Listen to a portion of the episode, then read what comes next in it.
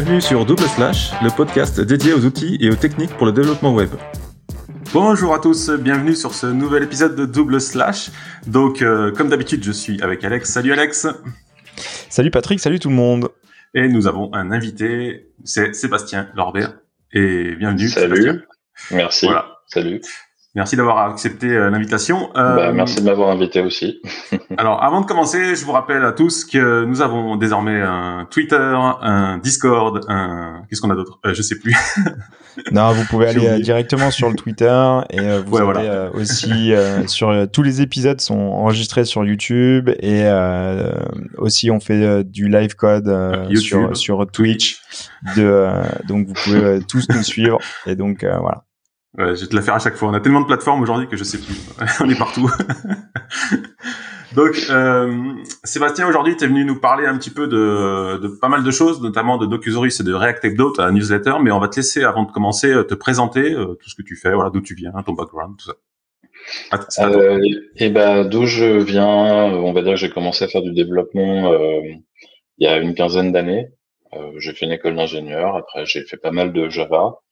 Euh, après, je me suis mis à Scala et j'ai rejoint une startup en CTO euh, où en fait, j'étais pas encore front-end, mais je me suis rendu compte que euh, mon équipe, elle avait besoin de moi sur l'application front-end. Et bah, du coup, je me suis mis à React en 2014 et puis j'ai pas arrêté depuis. Et bah, aujourd'hui, je fais presque plus que ça et je fais plus trop de, enfin, je fais plus de back-end en Scala ou en Java. Donc, et depuis 2017, je suis en freelance et je travaille pour Facebook sur un projet open source euh, qui s'appelle Docusaurus depuis euh, depuis à peu près deux ans. D'accord. Et euh, pour ceux qui connaissent pas euh, Docusaurus, en fait, c'est c'est quoi exactement? Euh, C'est un générateur de sites statiques euh, qui est basé sur Node.js et React, qui permet de créer des sites de documentation vraiment très simplement. Euh, on peut démarrer en cinq minutes vraiment très rapidement en écrivant juste quelques fichiers Markdown. Et puis, si jamais il y a besoin de faire des sites plus avancés, on a mis en place des, systèmes assez flexibles qui permettent de créer des, documentations qui sont quand même assez abouties. Par exemple, le site de React Native ou de Supabase ou même des, des entreprises comme Figma vont utiliser Docusaurus aujourd'hui pour, pour créer leur documentation. Excellent. Okay. Bah, à la limite, on parlera peut-être un petit peu plus de, de, de dans la deuxième partie de l'émission, mm. mais euh, tout à l'heure, euh, on a dit que tu avais une, avais une newsletter. En fait, tu, tu partages ton temps entre Docusaurus et cette newsletter ou pas? Euh, Bah oui, c'est ça. En fait, au début, j'ai, en fait, j'ai, avant de travailler sur Docusaurus, j'étais euh, freelance et ce que je voulais faire, c'était vendre du conseil euh, à des TJM un peu plus élevés. Donc je me suis dit bah, je vais commencer à créer du contenu et euh, bah, je me suis retrouvé à poster sur LinkedIn tous les jours. Après il y a des gens qui m'ont dit mais tu devrais créer une newsletter donc bah, j'ai essayé, ça a plutôt bien marché et puis aujourd'hui bah, j'ai une newsletter avec 12 000 abonnés dont 3 000 en français qui s'appelle reactebdo.fr hmm. et euh, bah, ça m'occupe maintenant deux jours par semaine de mon temps. Je le prends, enfin je le considère comme un vrai business parce que forcément à deux jours par semaine il faut que hmm il faut qu'il y ait quand même un peu de, de retour sur investissement. Donc, euh, bah, je fais tourner des sponsors et tout ça. Et euh, bah, du coup, j'essaie de cloisonner un peu mon activité entre deux jours par semaine sur la newsletter en début de semaine et trois jours par semaine sur Docusaurus euh, en fin de semaine. Et j'essaye de faire en sorte que ça empiète pas trop l'un sur l'autre parce que les deux activités peuvent être très chronophages et si tu leur donnes plus de temps, bah, ça prend plus de temps, quoi. Donc, ouais, il faut à un moment donné fixer des limites et dire, bah voilà, ça doit, ça doit être fait en deux jours et trois jours et et euh, j'ai pas envie de travailler plus non plus, donc euh, voilà. Elle existe en deux versions, tu dis, en version anglaise et version française. C'est deux newsletters séparés ou? Euh, En fait, c'est au début ce que j'ai fait, c'est que j'ai créé la version française qui est tournée comme ça pendant un, un certain temps. Ensuite, euh, j'ai converti la version française sous forme de, de thread sur Twitter et ça a plutôt très bien marché. J'ai commencé à enregistrer des sign-up euh, sur euh, des Anglais qui étaient intéressés pour que potentiellement je lance une version anglaise. Euh, et au bout de 500 abonnés en version anglaise, bah, je me suis dit bon, on va, on va traduire. J'avais un peu peur que ça prenne du temps de traduire, mais en fait, euh, c'est assez mhm. rapide. Euh, bon, moi, je suis pas, je suis pas un anglais, enfin, j'ai pas un anglais natif, mais j'utilise des outils comme DeepL et Google Translate pour pour m'aider un peu. et puis, bon, de toute façon, je fais sûrement plein d'erreurs, mais les gens ils s'en foutent. C'est pas le, c'est pas trop le, le, le problème. Le problème, quoi. Tant que les liens sont bons et que les commentaires ils arrivent à comprendre, je pense que je pense que ça leur apporte suffisamment de, ouais. de valeur pour que ce soit pertinent. Et bah, du coup, j'ai commencé à traduire la newsletter en anglais, je pense, l'année dernière. et bah, aujourd'hui, en anglais, il y a à peu près 8000 ou 9000 abonnés, je crois, un truc comme ça. C'est énorme. Donc, tu as eu, tu as eu beaucoup plus de croissance sur euh, sur la version anglophone parce que de par on va dire mathématiquement il y a plus de personnes qui parlent anglais ou qui vont lire des, des, des news en anglais quoi.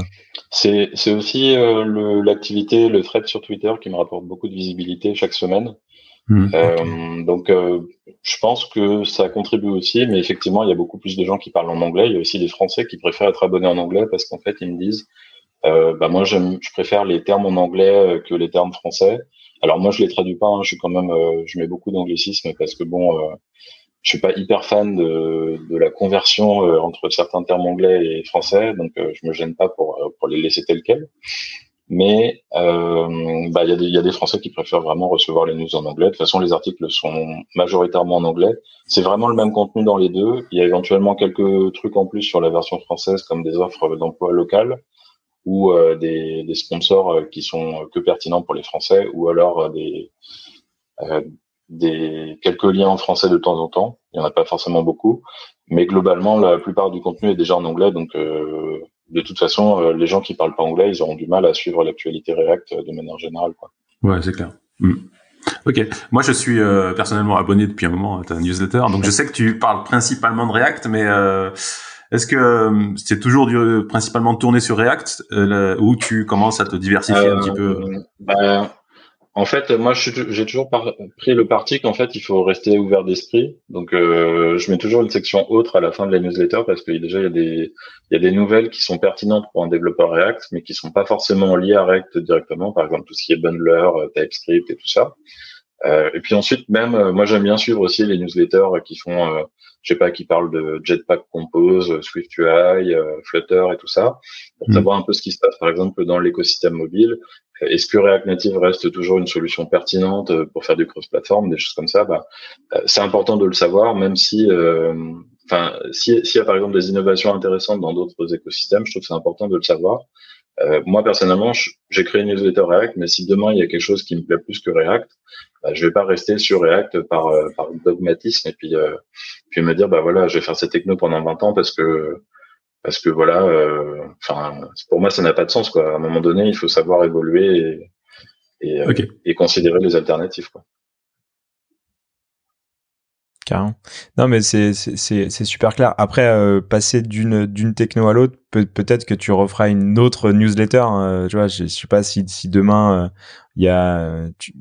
Après, est-ce que tu penses que euh, est-ce que tu penses que tu pourras migrer ta ta ta communauté ou les personnes qui te suivent sur d'autres technos si on voit qu'il y a une appétence divergente bah, Je pense que oui, parce que de toute façon, je pense qu'il y a des tendances dans l'industrie qui sont suivies par bah, pas que pas que moi. Si par exemple je décide, je sais pas, sur le web, il y a Quick qui qui fait pas mal parler de lui en ce moment hmm. et qui a des hmm. idées nouvelles, c'est pas impossible que dans cinq ans le truc soit soit beaucoup plus gros. Euh, bah, je me dis, euh, si jamais moi je migre progressivement à Quick, vers Quick, bah, peut-être qu'il faudra que j'élargisse un peu le scope de ma newsletter pour faire rentrer euh, d'autres euh, d'autres outils et parler plus simplement du front-end en général plutôt que de juste React. Hmm. Après, ça me choque pas. On peut commencer sur sur une niche de newsletter et puis ensuite élargir en fonction du besoin. je pense que c'est plus facile hmm. de commencer par une niche parce que Aujourd'hui, si je commençais par créer une newsletter qui parle de, de, un peu tout et de rien et de et de à la fois du JavaScript et, puis après du SQL et puis après du, du système embarqué ou, je sais pas quoi, bah, c'est un peu difficile de convaincre des lecteurs euh, de me suivre, sachant que à chaque fois il y a, il y a des mails que j'envoie qui sont pas pertinents pour euh, pour certains lecteurs. Quoi. Ah ouais. Donc tu restes quand même niché et, euh, et tu penses que c'est plus facile d'être euh, d'être niché. Après après je pense que c'est aussi euh, enfin ton audience une fois que tu l'as acquise c'est c'est plus facile de de faire en sorte qu'ils te suivent dans dans ta transition. Je crois même que on a quand même quelques exemples enfin pas forcément en France mais par exemple je crois que Ken Sidod il faisait beaucoup du Angular avant et euh, il était un peu connu dans, dans ce domaine-là, et puis il a réussi à faire à transitionner correctement euh, côté React. Et aujourd'hui, bah, je, pense pas qu'il fait encore du Angular. Donc, euh, non. Mais en tout cas, ça, ça, il y, a des gens comme ça qui font des transitions d'un écosystème à l'autre, et pour autant, Ça n'empêche pas que bah, si s'ils avaient déjà une audience avant qui, qui avait un intérêt, il y avait peut-être déjà dans leur audience des gens qui avaient déjà fait leur transition eux-mêmes, donc euh, ils sont plutôt contents justement de voir que que la personne qui suit depuis des années euh, suit cette même mouvance, quoi. Voilà. Ouais. Après, c'est peut-être parce que tous les développeurs Angular sont passés sur React. Bon, après, je veux pas, je veux pas bâcher. bah, en France, je pense qu'il y, y, a encore beaucoup de gens qui font du, du Angular en France. Hein, J'ai l'impression, on est quand même un pays un peu en retard euh, sur sur cette transition, quoi. Mais après, on voit aussi le marché, il est, euh, enfin, on le voit au niveau des frameworks euh, qui sont de plus en plus framework agnostiques en fait. Mm. Ils sont, voilà, maintenant c'est, on peut utiliser multi techno sur des générateurs de sites statiques donc euh, peut-être que faudra suivre un peu la tendance aussi euh, dans le futur. Hmm. Ouais. Et, euh, et, est-ce qu'aujourd'hui, tu as des, des, retours sur tes auditeurs? Est-ce que c'est plutôt des, des freelances? C'est des, des gens qui sont en entreprise des gens qui, sont, qui ont un niveau plutôt débutant, advance Est-ce que tu arrives quand même à avoir un, un, peu de ce type de métrique? Euh, bah en fait j'ai pas fait de sondage. Après euh, moi j'ai un peu la mauvaise manie de regarder vraiment tous les emails qui sign up. Donc euh, je vois euh, je vois les noms des entreprises et des fois je vois des emails connus et puis je me dis ah c'est chouette lui il s'est abonné.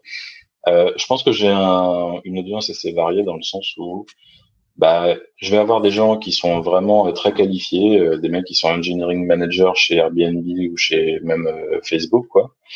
Euh, mais à côté, je vais aussi avoir des gens qui des profils qui sont beaucoup plus juniors, qui vont, par exemple, euh, euh, il y a des bootcamps en France, par exemple, qui vont me dire, qui vont dire à leur, à comment dire, leur alumni. Ouais, voilà, leur alumni de, de s'inscrire à ma newsletter en fin de parcours pour suivre l'actualité et continuer à se former régulièrement. Donc ça, c'est des profils qui sont un peu moins, enfin un peu plus juniors. Et on va dire que Certains vont avoir du mal à suivre ma newsletter au début. C'est déjà arrivé que par exemple qu'il y ait un, un, junior qui me dise bah au début je comprenais rien et puis euh, puis maintenant ça va je commence à comprendre. Ça fait un an que je lis euh, je lis ta newsletter. bah du coup moi ça me fait plaisir parce que je me dis voilà c'est euh, c'est pas adressé pour eux à la base c'est plus pour un profil de gens qui connaissent déjà React mais euh, bah il y a quand même des gens qui s'accrochent et qui arrivent à suivre malgré le fait d'être d'être junior et de et de bah, monter en compétences progressivement en fonction des articles que tu lis. Quoi. Mais moins, c'est une bonne chose d'avoir quelqu'un qui filtre un peu les articles en amont pour leur mmh. dire, bah voilà, ça, il y a quelqu'un qui, qui, peut te garantir que c'est pas euh, l'article raconte pas trop de conneries parce que euh, faut quand même pas se le cacher. Il y a quand même, euh, si tu regardes sur Medium et que tu fais que ta veille sur Medium, par exemple, ou sur oui. Dev2 ou les choses comme ça. non. euh, bon, il y a, y, a, y a, beaucoup de conneries. C'est toujours des tutoriels où en fait tu comprends pas trop pourquoi. Alors peut-être que le mec, ce qu'il fait, si tu fais exactement les mêmes étapes que lui, ça marche, mais tu sais pas pourquoi il les a faites, euh, euh, ni pourquoi il a fait ses choix techno. C'est juste vraiment des tutoriels à dérouler pas à pas. Ça marche pour certains cas de figure, mais c'est pas, pour moi, c'est pas comme ça qu'on monte vraiment en compétences.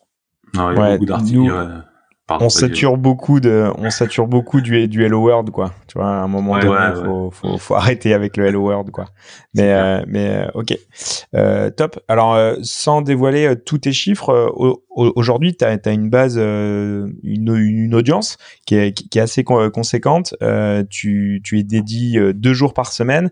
Est-ce que tu arrives à, tirer quand même de, de, de l'argent de cette activité-là qui te prend beaucoup de temps ou ça reste encore sur des équilibres précaires?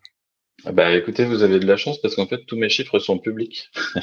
Ah, J'ai une page euh, Indie Hacker qui, qui détaille vraiment euh, mois par mois le reporting de tout ce que je fais. Donc euh, si jamais il y en a qui s'intéressent un peu plus à comment on fait pour monter une newsletter hmm. tech et la rendre petit à petit profitable, bah, j'essaie de, de, dévoiler un peu tous les dessous du, du truc quoi. Donc excellent. On mettra les liens, ouais. super. À partager ça.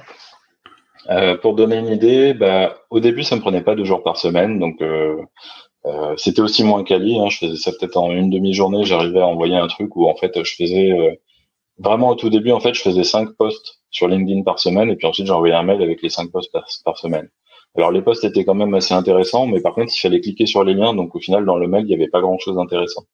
Aujourd'hui, je suis parti sur une approche un peu plus éditoriale où je me dis, bah voilà, le but c'est qu'en fait, les, les, les lecteurs puissent euh, savoir vraiment avoir un aperçu de l'actualité sans avoir à ouvrir 15 liens et avoir à lire euh, plein de trucs parce que je mets quand même beaucoup de liens dans ma newsletter et si je je peux pas demander aux gens de, de cliquer sur tous les liens c'est pas possible par contre c'est mmh. bien de savoir qu'en fait bah il y a il y a telle chose qui s'est passée sans avoir à cliquer le lien. Tu sais que bah voilà, si jamais tu as besoin de retrouver le lien, tu feras une recherche plus tard dans, dans tes emails et puis tu le retrouveras et tu le liras au moment où c'est pertinent. Mais au moins, tu as, as, une idée de, de quelque chose qui s'est passé dans l'écosystème d'intéressant. Donc j'essaie vraiment d'apporter la valeur directement dans l'email et de pas forcément maximiser, maximiser on va dire les, le nombre de clics sortants. Euh, j'ai commencé aussi à écrire des articles complets. Euh, enfin, j'en ai écrit un pour l'instant, c'est pas beaucoup. Mais pour moi, l'idée, c'est par exemple de dire voilà, je vais essayer, essayer d'écrire un article qui est assez intéressant, éventuellement un peu interactif euh, et relativement court, et de l'envoyer aussi par email. Comme ça, les gens en fait, ils pourront directement lire l'article dans l'email. Donc euh, il y a des problématiques un peu intéressantes à, à résoudre, comme euh, si par exemple tu utilises une techno comme MDX qui permet d'utiliser du React dans du Markdown, euh, comment tu, tu, convertis ça pour un email? Bon, moi je fais des gifs par exemple, j'avais fait des gifs sur un email et, et ça se convertissait pas mal. Euh, et il y a aussi, par exemple, comment tu fais pour envoyer des codes blocs? Est-ce que tu fais une image? Est-ce que tu essayes de, de faire en mmh. sorte que ton ton, ton renderer de, de syntaxe highlighting il soit compatible avec le markup email, c'est c'est pas évident. Ouais, euh, moi, j'ai réussi à faire un petit truc qui marche à peu près, mais je suis pas hyper satisfait encore. Mais en tout cas, c'est quelque chose que j'aimerais faire, c'est de dire, bah voilà, j'aimerais envoyer des codes blocs dans l'email qui mhm. qui ont une belle gueule et puis euh, puis qu'on peut copier-coller et tout ça, quoi. Ok. Bon bah on mettra euh, tous les liens euh, de toute façon euh, de ta newsletter, de ta page Indie Hacker pour aller voir tout tous ces liens. Donc super. à la limite, je te propose qu'on qu'on bascule sur la deuxième partie où bah tu tu structures ta semaine en deux parties, euh, ta newsletter et euh, Docusaurus. Peut-être revenir euh, dessus parce que c'est quand même un projet assez assez conséquent. Aujourd'hui, on est on est à fond. Enfin, il y a y a toute une effervescence sur le statique, sur la génération de sites statiques. Alors c'est venu et rentré par les, sites de, de, documentation. Maintenant, mmh. on voit que ça s'étend encore plus sur des, des sites, on va dire plus éditorial euh, et, euh, et, on arrive aussi à un mix entre euh, bah, les sites statiques, semi-statiques avec les islands et tout ça. Mais en tout cas, toi, tu, tu bosses sur Docusaurus qui est full statique. Est-ce que tu peux nous parler peut-être un, peu de la genèse du, du projet, que, comment t'es arrivé sur ce projet-là, toute l'histoire derrière? Alors, euh, bon, moi, j'étais pas à la genèse du projet, donc je pourrais pas trop euh, vraiment dire euh, dans les dans les détails, mais dans les grandes lignes, euh, c'est Facebook. Ils ont plein de projets techniques, euh, aussi bien internes qu'externes. En fait, on voit pas forcément, mais il y a plein de projets en interne aussi que qui sont pas open source et, que eux ils doivent gérer. en fait, ils ont besoin de créer plein de sites de documentation, mais ils ont pas envie d'avoir de créer un nouveau site complet de, de zéro à chaque fois. Donc ça, c'est des problématiques qu'ils devaient avoir autour de 2015-2016. Euh, ils ont commencé à, à copier-coller un template Jekyll pour chaque projet. Donc ça, ça marchait pas mal dans le sens où en fait, bah, il y avait une équipe qui développait le, le template Jekyll. Mmh. Euh, mais c'était pas très maintenable sur le long terme parce qu'en fait, euh, si tu si tu upgrades ton template Jekyll, tu rajoutes des features. Bah après, il faut réussir à intégrer ces nouvelles features dans tous les projets qui ont déjà été euh, qui ont déjà été, euh, on va dire, euh, initialisés. Donc, euh, bah, c'est, moi, j'étais pas là à cette époque-là, mais j'imagine que c'est un peu compliqué de à gérer sur le long terme d'avoir tous ces projets qui divergent dans le temps.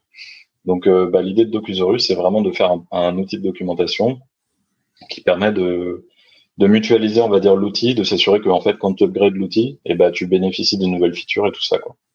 Donc, t'as pas besoin de, de merger euh, euh, des, des, les nouvelles features d'un du template upstream dans ton mm. dans ta doc euh, finale pour euh, pour en bénéficier. Ça se fait automatiquement en upgradant.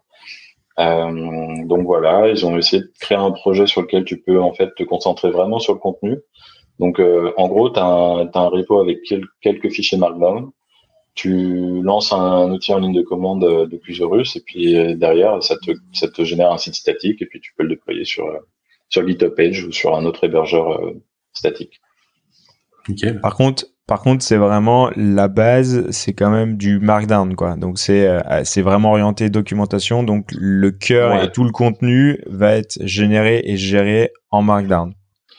C'était vrai à l'époque où en fait c'était que sur du Markdown. Euh, aujourd'hui, c'est moins vrai. En fait, Docusaurus, on le vend toujours comme un, un outil de documentation parce que bon, c'est pour du, des raisons marketing. Mais en vrai, c'est hmm. un peu un outil générique comme Gatsby. Imagine Gatsby, mais sans la couche GraphQL, et ben c'est Docusaurus. Donc ça présente quelques hmm. challenges parce que par exemple, si tu veux euh, euh ne pas avoir la couche data de Gatsby en GraphQL, ça présente quelques challenges dans Docusaurus. Par exemple, si tu veux afficher les trois blog posts les plus populaires sur ta page d'accueil en Docusaurus, euh, il va falloir recoder des trucs parce qu'en fait, on ne peut pas euh, dire euh, sur la page d'accueil du site Docusaurus, je veux les trois blog posts qui commencent par la lettre A, tout ça quoi. Hmm. Donc ça, c'est des choses, tu vois, qu'on peut pas faire. Mais globalement, en fait, c'est une architecture qui est assez inspirée de Gatsby, mais qui a été simplifiée quoi. Mais tu, en gros, tu peux, tu peux créer toi-même tes propres plugins et puis et puis faire des choses qui vont lire des fichiers YAML si tu as envie ou, une source de données externe ou, n'importe quoi. Ok. Et, et quelqu'un qui, euh, qui, qui, veut monter un, un site euh, de, de, doc, par contre, il a des compétences un peu limitées en React. Est-ce que euh, il y a quand même possibilité d'utiliser euh, Docu pour justement, euh, enfin Docusaurus pour justement générer son site, ou le, le, passage est obligatoire pour pour React, ou je peux bah, euh, Non, vraiment, à la base, Docusaurus, c'est tu peux euh, créer ton, ton site de documentation avec juste du Markdown et un peu de config. Hmm. Euh, en fait, déjà, tu as, des fichiers Markdown pour la documentation et tu peux potentiellement, nous, quand on initialise un nouveau site Docusaurus, on crée une landing page qui est codée en React parce que c'est plus flexible. Mais si tu as envie, tu peux créer un fichier index.amd euh, dans le dossier euh, Pages de Docusaurus et ça te crée ta landing page en Markdown. Donc, tu n'as pas besoin en fait de faire du React du tout. Tu peux juste avoir que des fichiers Markdown. Par contre, euh, bah, c'est quand même un, générateur de site statique basé sur Node.js et React. Donc, bah, il faut que tu saches faire un npm install, il faut que tu saches envoyer des fichiers statiques sur GitHub Pages ou sur un hébergeur. Donc, c'est pas forcément à la portée de de ta grand-mère, mais c'est pas, pas, hyper compliqué, quoi. Euh, c'est un développeur Node, il n'a pas de souci, et un développeur, euh, je pense, d'un autre écosystème qui est capable de faire quelques commandes en, en Node.js hmm. euh, n'aura pas de souci non plus à l'utiliser. Ouais. On est, on est plus dans la philosophie de Jekyll, où vraiment tu n'étais pas obligé de faire, à part du, écrire des, du texte, t'avais pas besoin que Gatsby ou Gatsby t'es quand même un peu obligé de faire du React dans, dans l'ensemble. Ouais, bah ouais, ouais c'est, enfin, je sais pas, ils doivent sûrement avoir des plugins pour s'intégrer avec Markdown, mais c'est pas le, enfin, la plupart des gens l'utilisent pas de cette manière-là, quoi. Hum. Ok. Et, euh, et aujourd'hui, il y, a beaucoup de personnes qui utilisent euh, Docusaurus. Est-ce que vous avez euh, ce genre d'informations, de remontées, des, grosses boîtes qui utilisent ça? Ouais, ouais, ouais. Enfin, moi, je, je, suis au courant. Officiellement, il n'y a pas de documentation qui va dire oui, il y a telle entreprise qui, qui, utilise ça ou qui utilise ça. Mais mmh. moi, je vois bien par rapport au retour sur Twitter, aux gens qui posent des questions sur GitHub et tout ça, que bah, l'outil, ouais, il commence vraiment à être pas mal utilisé. Sur les NPM downloads, on est, euh, on est à presque la moitié de Gatsby. C'est quand même, euh, enfin, tu vois. Ah ouais. Ah pour, un, pour un, projet qui est un peu niche, ça fait, c'est quand même assez impressionnant. Après, les, les, downloads NPM, c'est pas forcément très.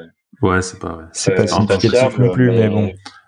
Mais bon. Euh, par exemple, quand tu regardes les projets techniques un peu React de, de Shopify, il y en a plein qui sont en Docusaurus. Euh, je sais qu'il y a 200 sites euh, d'Oculus chez Microsoft. Euh, il y a SAP, IBM, euh, euh, des, plein des de petites boîtes, quoi. Figma, pas que des petites boîtes. il, y a, il, y a, un peu de tout. C'était ironique. C'est vraiment, il y a Snapchat, Figma, Supabase, Ionic. Enfin bref, tu vois, il y a pas mal de. Ah ouais. Il y a un peu de tout, quoi. Il y a pas mal de projets indie hacker. Il y a aussi pas mal de projets qui sont beaucoup plus simples. Tu vois, par exemple, euh, ce, qui est bien avec Docusaurus, c'est que tu peux vraiment partir simple, avoir ton site qui est en ligne tout de suite en cinq minutes limite, mais qui sera un peu moche, quoi. Enfin, qui, ils se ressembleront tous, comme euh, comme le template de base. Mais par contre, tu peux vraiment le customiser pour aller vraiment beaucoup plus loin. Et, et euh, on a mis en place des systèmes qui permettent d'overrider un peu n'importe quel composant React euh, du thème par tes propres composants. Donc euh, tu peux au final à terme euh, remplacer n'importe quel composant par euh, les tiens et créer des, des navbars, des footers sur mesure qui correspondent un peu à, à ce que tu as sur ton site marketing mmh. principal. Comme ça, la transition, ça se voit pas. quoi. C'est, il y a pas mal d'entreprises qui font ça pour justement que le footer soit exactement pareil sur les deux sites. Bah, du coup, quand tu passes de, de ta homepage à ton site de doc, on ne sait pas que tu as fait une transition à part si tu as un peu l'œil et que tu vois que que c'est pas une transition single page application, tu tu le sauras pas quoi. Ok. Et euh, si euh, donc euh, on parlait de Gatsby, mais c'est pas vraiment un, un, système pour faire des documentations. Si, quels sont les autres concurrents, on va dire entre guillemets, de Docusaurus en fait pour faire de la documentation et tout langage confondu quoi? Alors il y a des concurrents qui sont plus ou moins directs, je pense. dans dans le je pense que l'outil aujourd'hui le plus populaire qui est proche de Docusaurus, c'est MKDocs dans l'écosystème Python qui a un peu une philosophie similaire dans le sens où en fait tu écris des fichiers Markdown et puis tu as une ligne de commande Python et puis ça te build un site statique. Hmm. Euh, maintenant, on a aussi d'autres projets qui sont comme euh, l'écosystème Vue, tu as VuePress et VidPress qui sont un peu similaires de oui. euh, ils ont un peu moins de features, mais ils ont certains avantages de, bah, par exemple, VidPress d'être sur Vite, qui est peut-être une architecture un peu plus moderne. Par contre, ils sont un peu plus limités sur les features.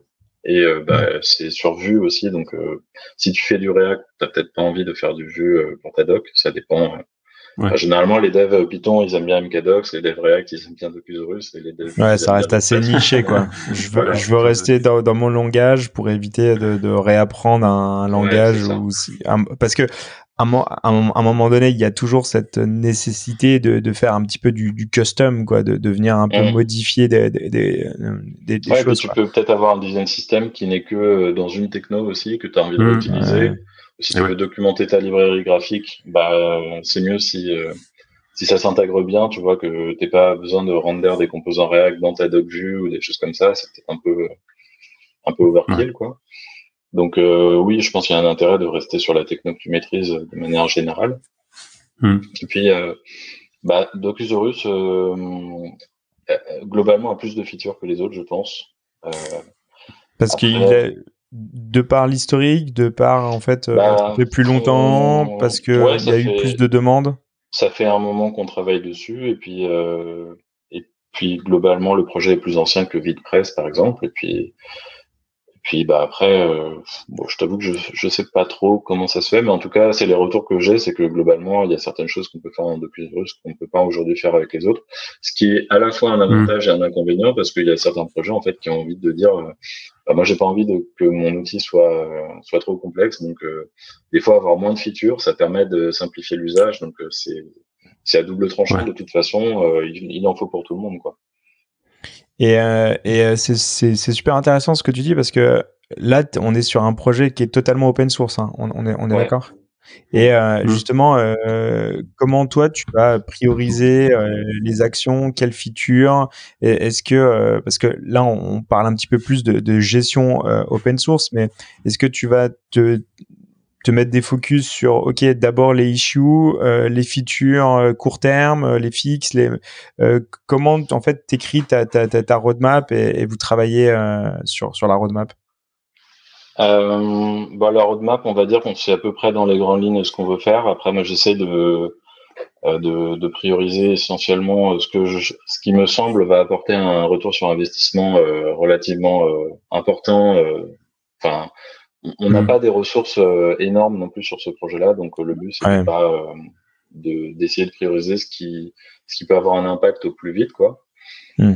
après, bon, je t'avoue que c'est un peu, il n'y a pas forcément une gestion très avancée de la roadmap. On sait à peu près ce qu'on veut faire. Dans les trois prochains mois, c'est dans notre tête. Après, après voilà, mm. c'est il faut arbitrer entre le support et euh, la gestion des issues et c'est sûr que les pull requests soient bien mergés et en même temps avancer sur les grandes euh, les grandes lignes du projet, ce pas toujours évident. Moi, je travaille trois jours par semaine dessus, donc euh, généralement, j'essaie de, quand je reprends sur Docusaurus, ce que je fais, c'est que je dépile les, les notifications la première journée. J'essaie de balancer, on va dire, tout ce qui est tout ce qui est facile à traiter tout de suite. Comme ça, après, je, mm. je conserve que les éléments qui sont un peu plus complexes. J'essaie d'en traiter certains, j'essaie de merger quelques pull requests, et puis bah, j'essaie au moins de me garder une journée pour, euh, pour avancer sur les problématiques de fond, euh, pour que hmm. pour qu'il y ait du progrès sur euh, parce que sinon, en fait, tu peux faire que du support. Hein. C'est ça le. Ouais. la problématique, c'est qu'il faut pas tomber dans le piège de, de dire, bah voilà, en fait, je vais répondre à absolument tout. Moi, c'est un peu mon problème, c'est que j'ai tendance à, à ne pas aimer. Des, tu vois, il y a une issue où il y a personne qui a répondu, il y a un mec qui a un problème, ça a l'air légitime. Euh, bah, c'est difficile de dire, bah en fait non, ce mec-là, je vais pas lui répondre parce qu'en fait, euh, si je lui réponds, j'avance pas sur des trucs de fond. Et du coup, si j'avance pas sur des trucs de fond, il y a un autre mec qui va ouvrir l'issue, qui va me dire, t'as pas avancé sur ce truc-là, on peut pas le faire. Donc du coup, au final, euh, le travail s'accumule. Donc c'est important de faire un peu les deux. Quoi. Il faut arbitrer entre débloquer les utilisateurs pour qu'ils aient euh, une alternative tout de suite, mais en même temps euh, mm. avancer sur le truc qui permet de faire en sorte qu'il n'y ait pas besoin de l'alternative et qu'il y ait un support officiel de pour faire ce qu'ils ont besoin. Quoi. Et tu, tu, parles de pull request. Vous avez beaucoup de contributeurs sur le projet, autre, enfin de l'extérieur, quoi. Je parle. Alors, je sais pas si, je sais pas ce que c'est beaucoup, mais ouais, on a régulièrement des pull requests. Euh, je pense qu'on en a peut-être euh, cinq ou six par semaine euh, qui s'ouvrent par des contributeurs externes. Donc, Et t'en ouais, à peu près combien par semaine, tu sais? Mmh, Ouais, à peu près pareil. Je... Franchement, ça dépend vraiment des, des semaines, quoi. C'est, il y a des pull requests qui sont plus compliqués que d'autres, donc forcément, c'est. Ouais, faut les relire. C'est pas évident. ouais. Et, et, le fait d'avoir, excuse-moi de te couper, mais le fait d'avoir en fait euh, Docusaurus qui est implémenté dans plein de boîtes et des grosses boîtes, est-ce que euh, justement ces gros acteurs qui utilisent euh, cet outil euh, sont un peu dans le money back, quoi C'est-à-dire, est-ce qu'ils détachent du temps de leurs développeurs pour venir aussi contribuer à ce projet-là ou pas trop? Pas trop. Ah, ok. pas trop. Non, bah après, euh, ouais, tu vois, on a un open collective avec, euh, je crois, il y a Temporal euh, qui, qui nous verse 200 euros par mois, mais je crois que c'est le plus gros montant, quoi. Donc, ah c'est un projet qui est financé que par Facebook. Tu peux avoir quelques quelques gens dans certaines entreprises qui vont contribuer de temps en temps, comme par exemple, je, je crois qu'il y a un dev chez One Password qui qui nous a ouvert quelques pull requests assez, assez intéressantes euh, récemment. Mais c'est vrai que globalement, euh, il n'y a pas forcément de support des autres entreprises. Quoi. Et après, c'est aussi le tort de Facebook. Moi, je leur ai déjà dit, mais je sais pas, euh, tu pourrais très bien aller voir Netlify ou Bercel et puis leur dire, euh, bah, je sais pas, on fait un partenariat, vous financez un peu le projet, on vous met en avant pour que ce soit la solution. tu vas recommander pour déployer un site de Cusorus. Bah, ils sont pas ils sont pas trop intéressés par ouais. Hmm. par ce côté-là et est-ce que c'est pas parce que euh, sur ce projet-là, en fait, euh, il y a Facebook derrière? Si c'était un projet peut-être open source avec un mec dans son garage, euh, peut-être qu'il financerait plus facilement. Là, le fait qu'il y ait Facebook et ils disent bah, bah, c'est bon, ils ont du fric, pas besoin quoi. Ben, je pense aussi qu'il y a ce, il y a ce côté-là. Il y a tous les gens qui, qui disent toujours, euh, ouais, c'est un projet Facebook, mais je comprends pas. Vous pouvez rajouter trois nouveaux développeurs dessus et ça irait plus vite. Ouais, tu vois, je veux dire, tu regardes l'équipe React. Nous, on est une toute petite équipe. Tu regardes l'équipe React ou React Native, ils sont, ils sont tous moins de 10, quoi. Tu vois, c'est pas pour un projet de cette ampleur-là. Les gens, ils s'imaginent qu'il y a toujours 100 personnes dessus, alors ouais alors que c'est pas le cas. Et puis de toute façon, même s'il y avait 100 personnes, ça n'avancerait pas forcément plus vite, parce que bah, c'est pas toujours en mettant plus de moyens qu'on on avance plus. Après, je pense qu'effectivement, euh, avoir quelqu'un euh, en plus sur Docusaurus qui qui allégerait un peu la partie support, ça pourrait aider pour mm. pour se concentrer un peu plus sur les, les problématiques de fond. D'accord.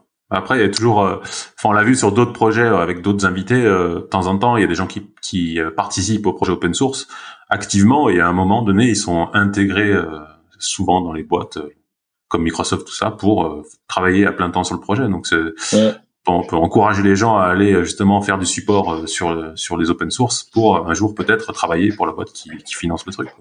Ouais. Bah, ce qui est assez, alors nous, on a deux contributeurs externes qui sont assez actifs.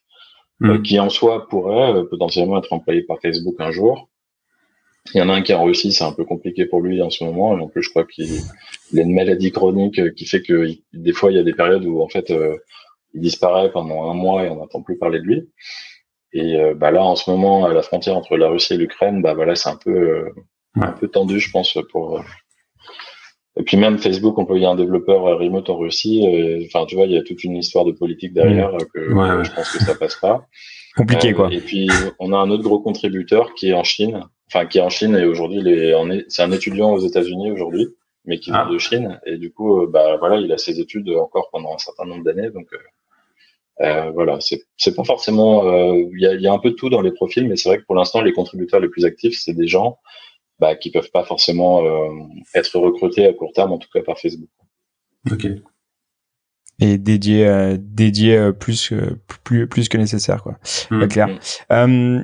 et euh, est-ce que toi, à titre personnel, en fait, le fait de, de bosser sur un projet comme ça, ça t'a fait monter en compétences Ça t'a, qu'est-ce que ça t'a apporté? Bah, je pense que en termes de compétences, ça m'a appris des choses qui sont un peu niches, quoi. J'ai vu comment ça marchait un, un, générateur de sites statique en React.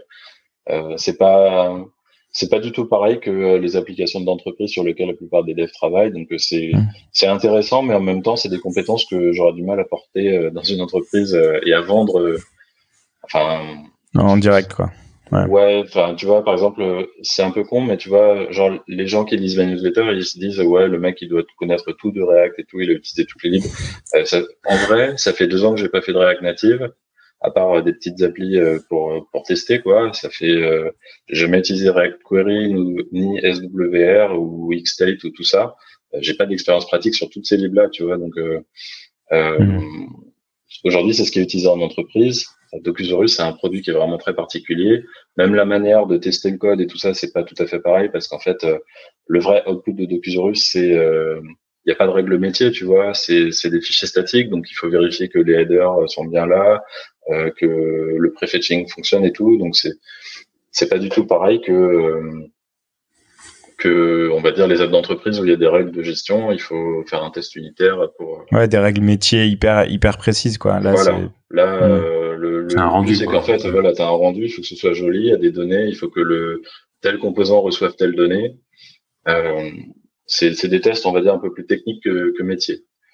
Et hmm je pense que ce que j'ai le plus appris, c'est bah, comment on gère un, un, projet open source, comment on gère la communauté, la communication, le marketing et tout ça. Euh, ça, c'est des aspects que bah, on pourra peut-être pas de la même manière en entreprise. Enfin, je dis pas que la communication en entreprise c'est pas important, mais euh, sur un projet open source comme ça, il y a quand même une activité de marketing euh, qu'il faut, qui est importante pour que le projet se développe. Il faut mmh. écrire des blog posts pour que le projet euh, euh, deviennent populaires. Il faut euh, s'assurer que le support soit bon. Il faut s'assurer que tu communiques bien quand il y a une nouvelle release pour qu'en fait les gens soient au courant. Euh, enfin voilà, il y a, y a, tout un, un, tas de choses qui font que en fait, qui vont avec le projet, dont je m'occupe aussi pour pour que le projet se développe. Quoi. Ok. ouais, t'as quand même t'as quand même une obligation, enfin une obligation, pardon, de t'as quand même besoin de communiquer quand même pour voilà pour communiquer sur le projet, toutes les évolutions, tout ça, pour que les gens continuent à suivre le projet et soit motivé pour l'utiliser, le faire évoluer, tout ça. Ouais, c'est vrai que c'est un aspect qu'on a tendance à oublier sur l'open source, mais c'est le marketing. Bah, je pense qu'aujourd'hui, il y a plein de, enfin, tu vois, par exemple, il y a plein de gens qui créent des libres open source, qui font un GitHub avec mmh. un petit readme. Euh, bah, le problème, c'est qu'en fait, déjà, le readme, souvent, il est pas forcément très bien fait. Ça aussi, c'est important. Et ensuite, euh, bah, voilà, les mecs, ils se disent, bon, il y a personne qui utilise ma lib. Euh, même moi, j'ai changé de contexte dans mon entreprise. Euh, du coup, je l'abandonne parce que parce que ni moi ni personne ne l'utilise, donc ça n'a plus de sens de, de, passer du temps dessus. Ouais. Alors qu'au final, tu vois, alors qu'il aurait peut-être dû communiquer. Ouais. Juste que potentiellement le mec il s'est concentré que sur l'implémentation et derrière il n'y a pas eu de marketing. Hmm. Alors qu'en fait, il faut peut-être au moins la moitié du marketing et et tu vois, il faut il faut que ce soit bien réparti quoi. Si tu si tu fais un super truc mais que t'en parles jamais, bah, personne ne saura que que ça existe quoi. Ouais, Et, et, et, à l'inverse, euh, le mec qui communique euh, sur un de fou, mais qui fait un truc euh, tout pété et son produit est pas top, bah ça, ça, ça, ça, va pas faire non plus quoi. C'est vraiment le, c'est vraiment le double. C'est je fais et je je communique sur ce que je fais quoi. mais mais ouais ouais, je, je pense qu'on surtout les de manière générale. Alors bon, toi t'es pas du tout dans cette dans cette règle, dans la mesure où tu communiques euh, assez, assez facilement. Mais on voit quand même qu'il y a une grosse tendance sur, euh, sur les développeurs sont pas les meilleurs communicants euh, mm. en termes de marketing, en termes d'écriture, en termes de, de, de, création de contenu. même s'il y a une tendance qui va vers les, où il y a de plus en plus de personnes qui créent du contenu, donc ça c'est plutôt une bonne chose. Mais on va dire la typologie classique des, des développeurs, c'est c'est pas toujours les meilleurs communicants quoi. Mm. Ouais, mais je pense que c'est c'est pas que les développeurs. Je pense qu'il y a aussi pas mal de, enfin, il y a toujours des développeurs, mais je veux dire dans les startups et tout ça, il y a pas mal de, de, de boîtes qui se montent aussi où ils essaient de créer un produit et ils savent pas encore comment le vendre et bah, aujourd'hui, bon, mm. voilà, c'est assez connu qu'en fait, euh, c'est important. Euh, il faut, euh, il faut investir sur le marketing et ne pas juste penser au produit, mais aussi penser à toute la, tout l'aspect distribution. Et une libre open source, même si c'est gratuit, c'est un produit. Euh, tu dois convaincre les gens que ça vaut le coup d'investir dans ta librairie, d'apprendre leur API, de s'assurer que le truc sera maintenu dans le temps et pas et pas abandonné parce que une entreprise qui a qui installe une nouvelle librairie derrière, si la librairie, elle a une dépendance voilà, elle a une dépendance. Euh, potentiellement, c'est mieux peut-être pour elle de copier-coller le code directement et puis de, l'intégrer comme ça que de que de dépendre du code de quelqu'un euh, qui va pas le maintenir, quoi. Donc, bien euh, sûr, bien sûr. C'est clair. C'est ce qu'on a fait dernièrement sur une partie du site. J'ai vu que le code n'était pas maintenu depuis deux ans. J'ai dit non, je fais copier-coller, ce sera plus simple. Et surtout, la documentation des projets open source est super importante et c'est pour ça qu'il faut utiliser Docusaurus. voilà. super. Bah, surtout que c'est pas euh, très compliqué en plus. C'est ça, c'est ça le qui est un peu dommage, c'est qu'en fait, euh, en cinq minutes, tu as déjà deux trois fichiers Markdown, tu peux avoir un site en ligne. Alors, il sera pas forcément beau, mais tu vois, au moins les gens ils seront plus contents que de naviguer dans des fichiers. Euh, Ouais, la porte d'entrée, enfin la, la, barrière à l'entrée est vraiment minime, quoi. Donc en fait, euh, documenter même quatre pages, euh, mais euh, propres, euh, et avoir documenté sa libre open source aussi petite qu'elle soit, mm. bah, c'est vachement plus facile de le faire, de le faire correctement avec des, des, des outils type Docusaurus. Claire. Ouais. Et c'est c'est même pas juste la documentation, c'est, enfin tu vois, dans l'aspect marketing, il peut y avoir d'autres choses comme euh, rien que le fait d'ajouter une, euh, une social card à ton projet, tu vois, sur GitHub. Quand tu partages un lien GitHub, euh, il faut qu'il y ait une image qui s'affiche. Si tu fais pas ça, tu te, tu te prives du marketing. Tu vois, à chaque fois qu'il y a un mec qui va partager ton lien, tu vas avoir une, une preview toute pétée qui va s'afficher, alors que tu pourras avoir mm. une belle image bien designée. Alors, t'es pas obligé de faire un truc très compliqué. Hein, il faut juste que les gens comprennent ce que que ça attire l'œil. Bien sûr, bien sûr. Ah, super conseil, super conseil. Euh, écoute Sébastien, euh, je crois qu'on a fait le tour un petit peu de, de, de, du sujet. De toute façon, on reprendra euh, toutes tes euh, toutes tes coordonnées, évidemment ta newsletter, le lien pour Docusaurus, le, le site de doc de Docusaurus pour savoir comment utiliser Docusaurus. Et donc euh, donc on, on, mettra tous les liens dans la description de l'épisode. Un grand merci Sébastien. Eh ben, merci à vous de m'avoir invité aussi. Au plaisir. Merci. Euh, on, fera, on, refera sûrement un épisode avec toi pour euh, parler de React dans quelques temps, je pense. Parce que vu que tu es un expert dans, au niveau de React et React Native. Eh ben, tu reviendras nous voir, non? C'est bon? Ouais, bah oui, très bien. Allez, un grand merci à tous. Et merci à toutes d'être restés jusqu'au bout de l'épisode. Et euh, un grand merci à, à tout le monde. Ciao, ciao. Merci, ciao. Salut. Retrouvez Double Slash sur vos plateformes de podcast préférées et sur le site internet du podcast www.slash-podcast.fr. Sur le site, vous allez retrouver tous les liens de l'épisode, les références évoquées durant l'émission.